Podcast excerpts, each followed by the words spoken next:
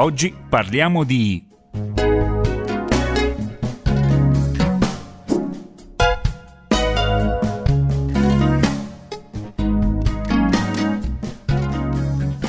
Un saluto da Raffaella Coghe per ritrovati all'appuntamento dedicato alla psicologia. Nella scorsa puntata abbiamo iniziato a parlare di arte terapia, in particolare di teatro terapia. Un altro tipo di arte terapia è la musicoterapia. Cos'è la musicoterapia?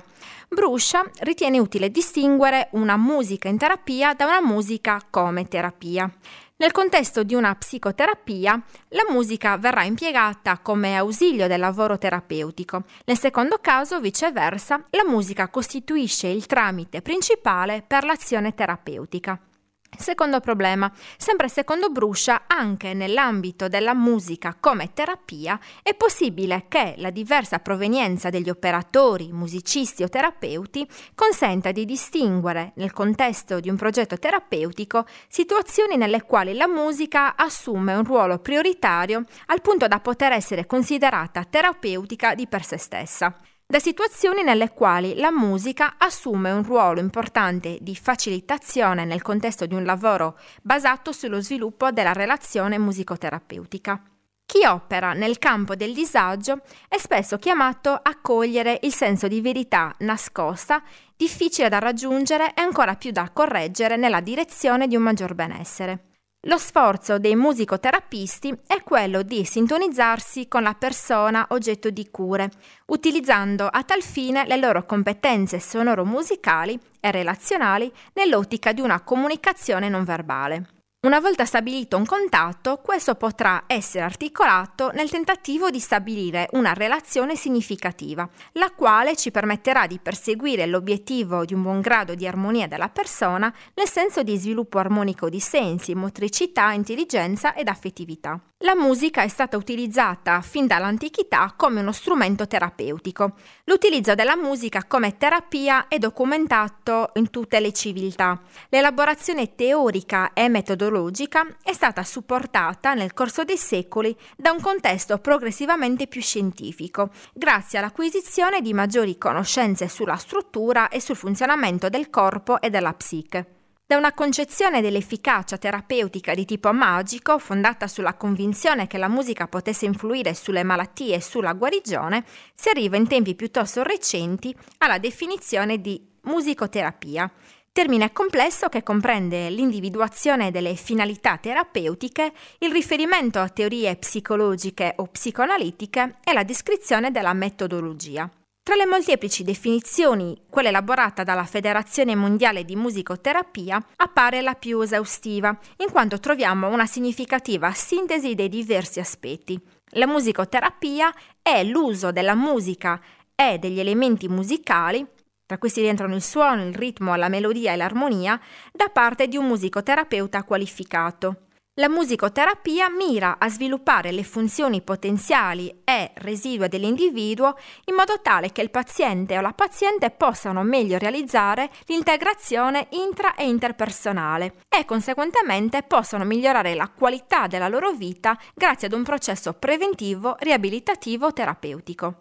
La musicoterapia ha pertanto come finalità prioritaria quella di apportare un effetto benefico e positivo alle persone che hanno disabilità, patologie fisiche e psichiche. I mezzi utilizzati sono l'ascolto, l'esecuzione e l'invenzione di brani musicali. Le sedute possono essere individuali o di gruppo e la gamma dei soggetti a cui rivolta è ampissima, dai bambini agli anziani. Ci fermiamo ora per ascoltare un brano di Max Gazzè, Una musica può fare. Musica può fare? Cantare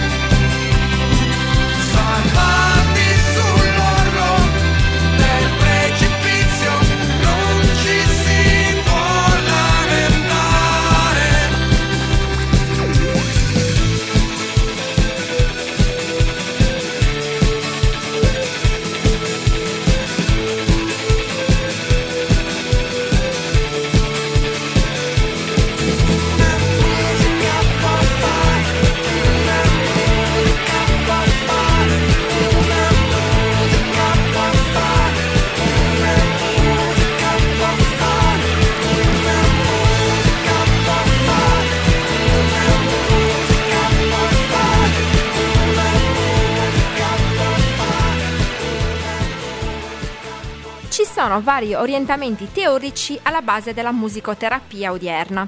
Alcuni si fondano sulla teoria psicoanalitica, altri su quella cognitiva-comportamentale, altri ancora sulla Gestalt.